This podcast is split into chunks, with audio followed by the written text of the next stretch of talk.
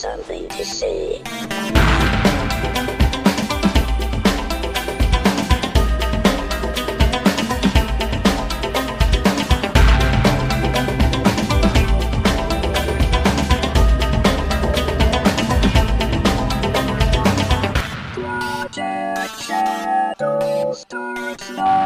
Hello, everyone.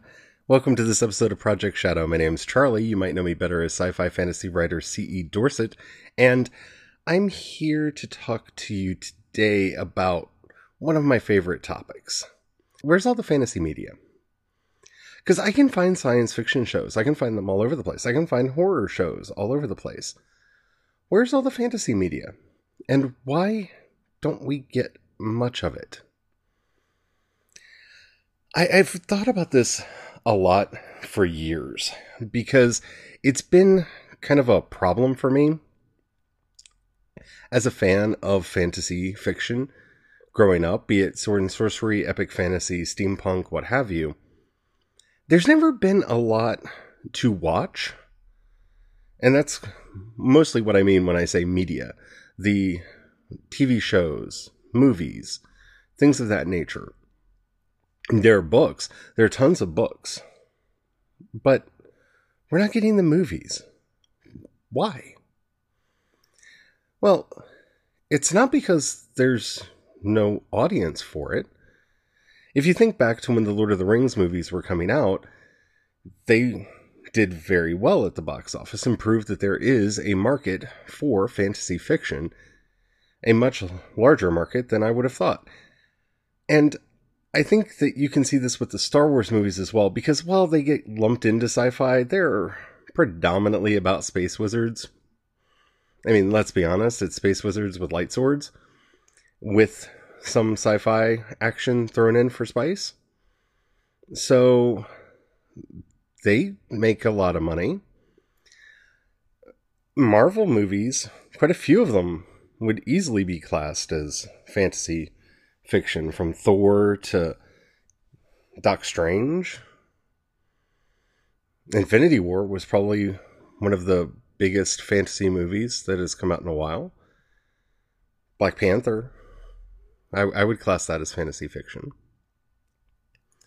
So, why don't we see a run on this?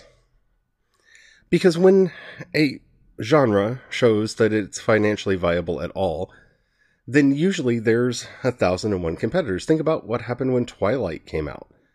Every channel had their vampire werewolf love triangle story come out.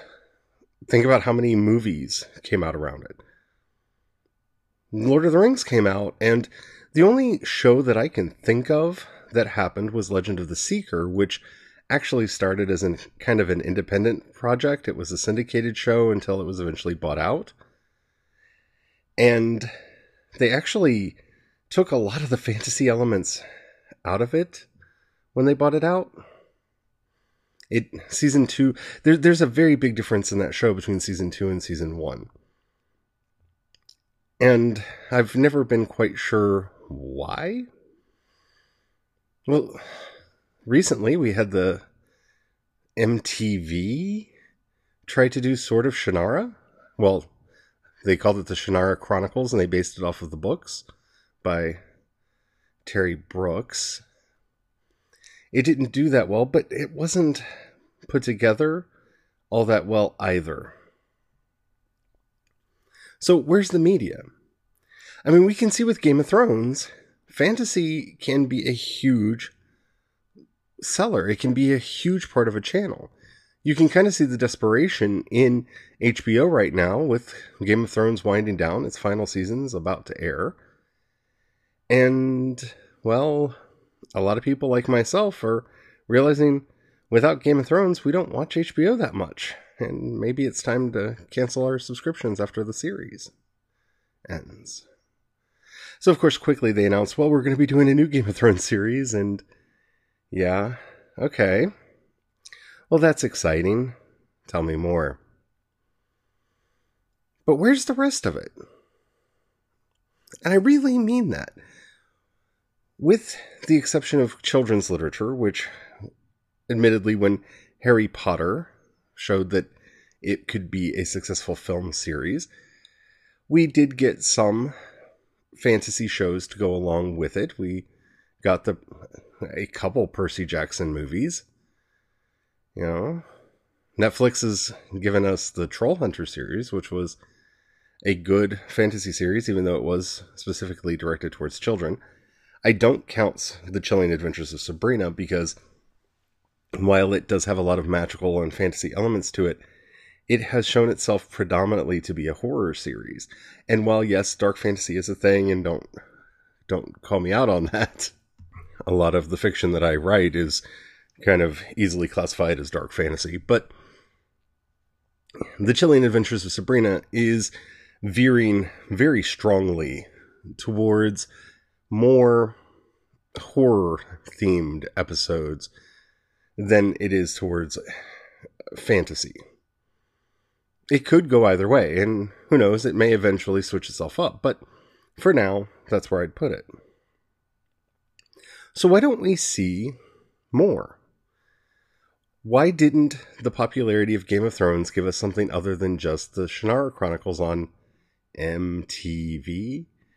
Sorry to keep saying it that way, but it seems weird every time I think of who actually did that series that it was MTV. That just, I don't know. It, it's, it seems like a weird choice even for MTV. Because, I don't know. I, I don't see how it fits in with their branding. But anyway, I have a theory. And it's one that I don't like to say out loud.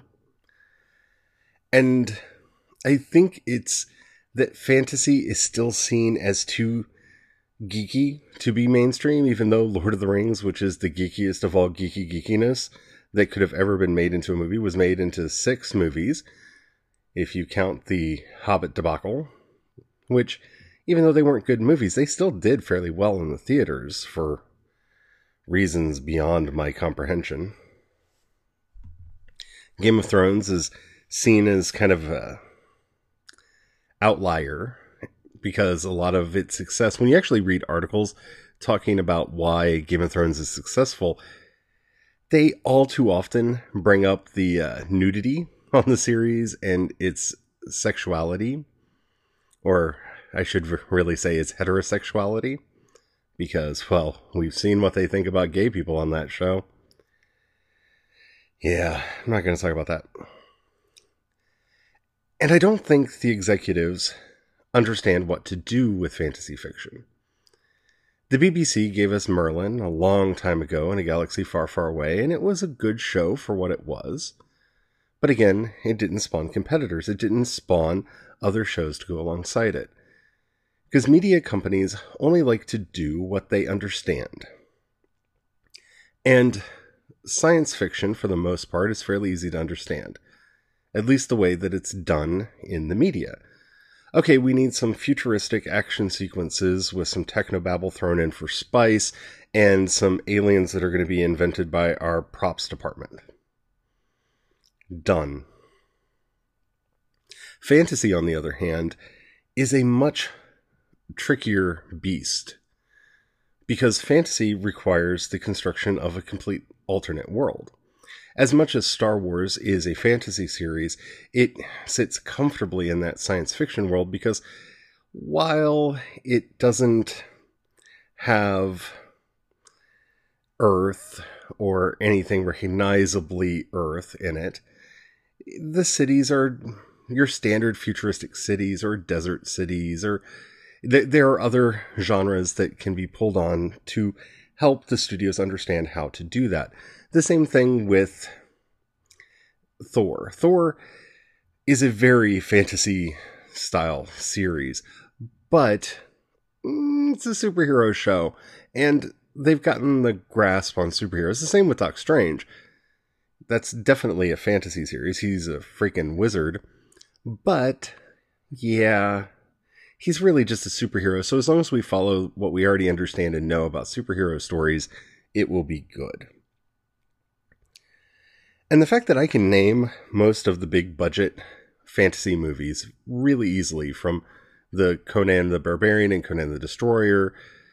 You have the Lord of the Rings movies, the Hobbit movies. Um, I would count. Nah, the David Lynch's Dune. That wasn't really fantasy, and the books really aren't fantasy. But no one goes into the detail that's in the books, so they seem like they're doing magic when it's all hallucinogens and mind altering drugs and evolutionary processes and such. So they often feel like magic fantasy stories, even when they're not. See, because a lot of fantasy stories have a medievalism about them, they are thought of more as period pieces movies. And that's something studios are very uncomfortable with. While and I'm going to use this as kind of a catch all phrase, you will occasionally have the release of a Pride and Prejudice, some kind of a Jane Austen type movie. You know, and you always know what it is. You know, almost every one to two years, one of these type movies comes out. And you're expecting what you're going to get out of it. It's going to be a rom com of some sort. It's going to be a bunch of people in frilly dresses talking very curtly with each other, and eventually somebody's going to get married at the end, or at least fall in love. And so they can understand that because, again, they're basically making a rom com. Westerns don't sell. As much as they keep trying to revive the Western format, people don't go to see them. The, the Western is pretty much a dead media format. It's a dead genre as far as big budget movies and television goes. And the same they feel about any period piece movie. Or anything that, and I hate this term, and please, please don't think that I'm using this because it's a way that I would refer to this, but anything that appears to be too ethnic. This is why in the aftermath of Crouching Tiger, Hidden Dragon, we didn't see the studios go, oh, Kung Fu's back, and do a bunch of crazy Kung Fu movies. Now, elements of wuxia was worked into a lot of fiction, and so we got like Bulletproof Monk and The Matrix and films like that. But the actual character of this Chinese fantasy did not go mainstream, even though there was an opening for it to do so. So we talked about this some yesterday when we were talking about prequels. The only thing that the studios understand is money. And if something makes a lot of money, they will generally try to ask themselves, how can we do that again and make more? But the key problem here, when especially when we're dealing with fantasy fiction, is it's outside their comfort zone. It's easy to rationalize a movie like that or a franchise like that away because well, it was Lord of the Rings, and that's pretty much been the top selling fantasy fiction because it set the tone for almost every fantasy novel that came after it. And there never really been a movie based on it, even though there were a couple animated things that have happened here, there, and yonder. So there was a pent up desire for that to be made into a movie. Thus, it is a fluke. So we don't have to worry as a business how to feed that fire. We we don't really know that we will be able to make more money over there because well, I don't know what the next thing would be. Uh yeah, Wheel of Time might work. And reportedly there's a Wheel of Time story um series in the works. Can't remember who's working on that right now. But may, maybe there's some David Eddings books that maybe. But it's not something that they can wrap their head around. Remember, superheroes wouldn't be where they are now if Marvel hadn't incorporated itself into a studio, and as Marvel Studios decided to make movies based off their own superhero properties and demonstrated through repeated success oh, by Jove, there is a market for superhero fiction. There's not a comparable institution doing that for fantasy fiction. So, we don't get any. anything that you could point out as a fantasy movie that was successful in any way, shape, or form has and will be seen as a fluke by the industry. And that's a shame. And we'll talk about this a bit more after the break. And we're back. Okay, so before we got to the break, I was talking about how studios, if they can't wrap their head around something, won't do it. And I think this is where we have to try to find a way to convince a studio, because that, that's what it's going to take. Someone is going to have to take a plunge, and it's going to have to really commit, or this isn't going to work. We've seen this with Lord of the Rings. Lord of the Rings was huge. The other studios did not buy in. Because think about the other movies that came out around that. There was Dungeons and Dragons, which was loosely based off of a game. And, you know, game movies have always been so good that we clamor to go see. Okay. So there are reasons beyond being a fantasy movie that the Lord, that the D&D movie didn't work. But, of course, it was understandable and easy to sell because it's D&D. A lot of people play D&D. Let's do that. Uh, there was the Eragon movie, which I, uh, that kid just had a really good agent. I, I, read that book. I did not really enjoy the book. I know some people did. No, no tea, no shade. If you liked Eragon, great. That's wonderful. I, I'm very happy for you. Enjoy away it wasn't my cup of tea. And when it translated into a movie, I think, regardless of the quality of the script, I'm not sure that it would have made a particularly epic movie. So, we have the studios able being able to convince themselves that they are not going to be able to make money with this type of content. You have Amazon, I feel so weird saying that. Amazon right now for Prime is making a series based off of The Lord of the Rings. And I, get the feeling that it's actually going to be more The Adventures of the Dunedain because apparently they're going to be focusing in on the character of Aragorn. And I believe it's actually going to be starting with his earlier life leading up to the events of the Lord of the Rings. I could be wrong about that. That's just some of the stories that I've been reading about it.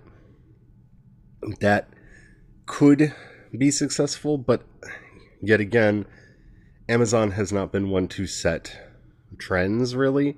The success of the marvelous Mrs. Maisel hasn't led to a whole bunch of people doing, you know, 40s, you know, 30s, 40s, 50s, 60s stand up series, so there's that. And, you know, the success of uh, Man in the High Castle didn't spawn a lot of alternate history stories, though kind of maybe one for HBO, but I don't know if it's still going to happen. That Confederacy movie um, series that they were talking about, I, I don't even know if that's still going to be happening. Haven't heard anything about it in a long time. Netflix could do this but I think they're at a point in their business model where they're going to start becoming a lot more conservative with their fiction. You can see that they're willing to experiment with fantasy concepts when it comes to their children's entertainment from The Dragon Prince to, I would lump the new Voltron in there. Uh, Troll Hunters, their, uh, what was it? How to Train Your Dragon, Race to the Edge all of these pre- based on previously popular. Well, I, Troll Hunters, I think, is an exception to that, but there's kind of it, that's an unfair advantage because Guillermo del Toro was involved, and I think he gets a pass from a lot of studios because the movies that he makes and the work that he does generally makes money. So I think people are more likely to just go along with whatever Guillermo del Toro pitches. Oh, okay, you want to do it, Guillermo? Let's let's see what happens with this. Again, with the exception of the Marco Polo series that they had, which wasn't really a fantasy series, though it towards the last season started edging more and more towards being a wuxia story, and actually did a wuxia movie the uh, Tales of Thousand Eyes. So there was a hundred eyes. Eh, it's been a while, but they didn't do a lot of advertising for it. They really didn't get the word out on it, and they didn't press it as hard as they could have to bring it into the mainstream. And like I said, it was much more of a period piece story than it ever was a fantasy story.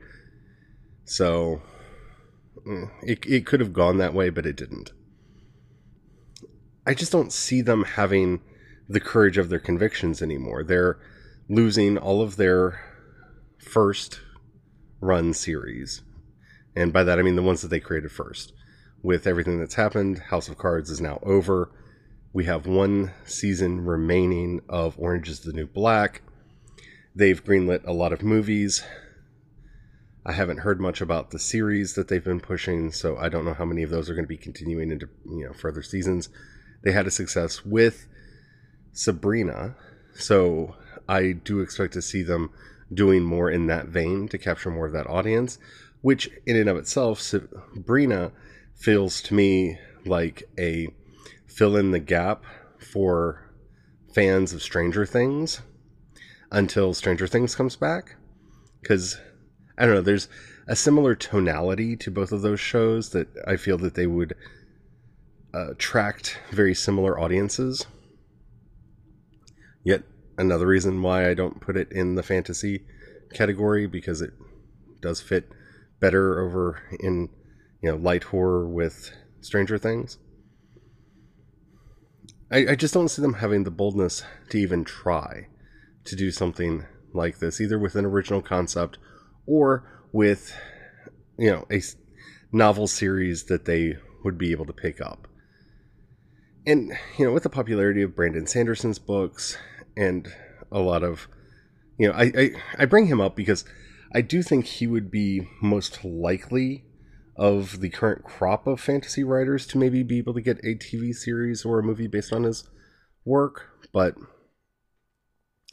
I haven't heard much thereabouts, so I don't expect to see that anytime soon. So, for fantasy fans like myself, we're going to have to continue to go predominantly to foreign media. This is, I know, one of the reasons why I have over the years become such a big fan of wuxia and wuxia pen. I'm sorry, wuxia and uh, films because, well, China produces quite a few of them.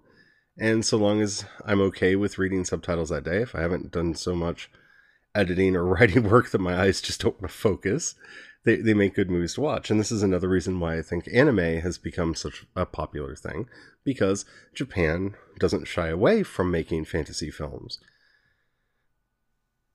But having to rely only on imports from China and Japan, I, I would love to see a native born industry take on these issues. I would like to see them take on these ch- challenges and actually show how this could work. I had really high hopes at the beginning of Game of Thrones that it would finally be that thing that proved that you could make money off of fantasy media and would bring us more of the same. And by that, you know, I don't necessarily mean the same, but you know what I mean. And it didn't. I honestly don't know what it's going to take other than a studio to just bite the bullet and decide to do it. Now, if somebody like Jeff Bezos is willing to put the money that he is into doing a Lord of the Rings series, maybe he is a huge fantasy geek, and maybe he'll buy up some other properties, and we'll see a whole bunch of fantasy series show up on Amazon Prime. It's always possible. I think it highly unlikely, but it is always possible, and then he could lead that wave in making it happen.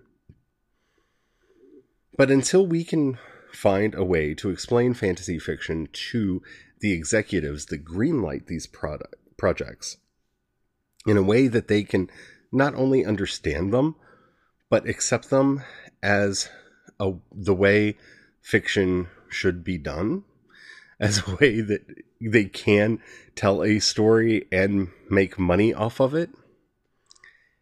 I, I don't see the likelihood of this type of fiction really exploding the way that it should. I keep bringing up Netflix because you can kind of see this interest in doing this because they keep greenlighting and paying for, um, let's say, let's, let's just be nice and say live action versions of anime shows. But again, there's not that much of a risk there because this is actually a market in Japan already. Japan's not a market that they have decent penetration in, so seeing them try to get into that, you know, market better doesn't surprise me that much. But they're not winning a lot of fans with their live action adaptations of anime.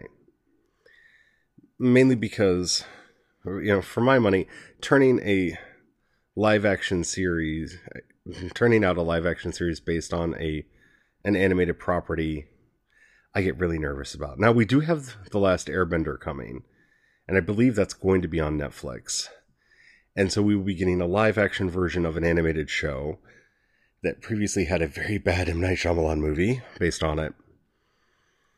The fact that they're bringing back the original creative team gives me some hope that this show will have a chance to be good but again, live action versions of animated series, you're going to be comparing it to the animated series and a series that was as good as Avatar.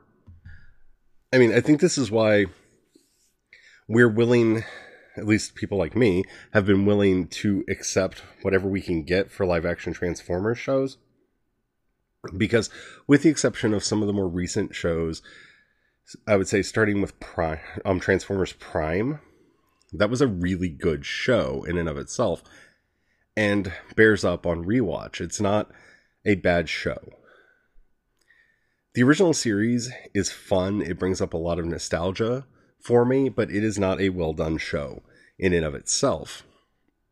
So, in trying to recreate anything from that era, it will, for the most part, have a better chance of looking good compared to its original material eh, Avatar was a really good animated series. The voice acting was well done, the animation style was brilliant, the story, the pacing, everything. They did a really good job. So we shall see and wait with bated breath on that series. And maybe if it does really, really well, I don't know, something. Maybe a live action Pirates of Darkwater. That would be interesting. I'd like to see Ren you know, that would actually be really fun because you get the Jim Henson people in to do the monkey birds. Yeah, that could be really fun. Please? Something. Anything. Ah, money, capitalism, it destroys everything that we love. Or at least doesn't allow us to have many of the things we'd like to have. I hope you enjoyed this episode. It's something that I've been thinking a lot about, especially as somebody who is currently in the process of editing a fantasy novel and preparing to do an audiobook based upon it. If you did like this episode and the app that you're listening to me on allows you to rate either the episode or the podcast in general, please do so. That helps me out a lot. That tells the algorithm to share the podcast with more people. If you got a buck you can throw my way, in the show notes you'll see a link that says support on Anchor. If you click that, you can support at the one, five, or ten dollar a month levels. It helps me do things like get Vellum and Worldographer so that the maps and books that I'm doing will look better, and helps me get the mic. Did you notice? I have a new mic. I think it sounds pretty good. It's at least not doing weird dropouts, and unlike the other day when I went to record and it took it five minutes to connect to anything. So it works. So thank you to everybody who makes that possible. If you don't have any money or you just don't feel like contributing at this point in time, that's not a problem. Just share the podcast with people that you think will like it. That helps out a bunch too. If you want to get in touch with me, go to projectshadow.com. You can find links to all my social media there. But my preferred way for you to do it is to go to anchor.fm and download the Anchor app. Once you've done that, please follow Project Shadow, and then you will see a little button that says voice message. If you click that, you can leave me up to a one minute message. It can be a question, a comment, or a topic you'd like discussed on the show. I love answering those questions. So, why do you think we don't get more fantasy television? That's also something I'd love to hear your call ins on. So, let me know. Until next time, don't forget, have the fun. Bye.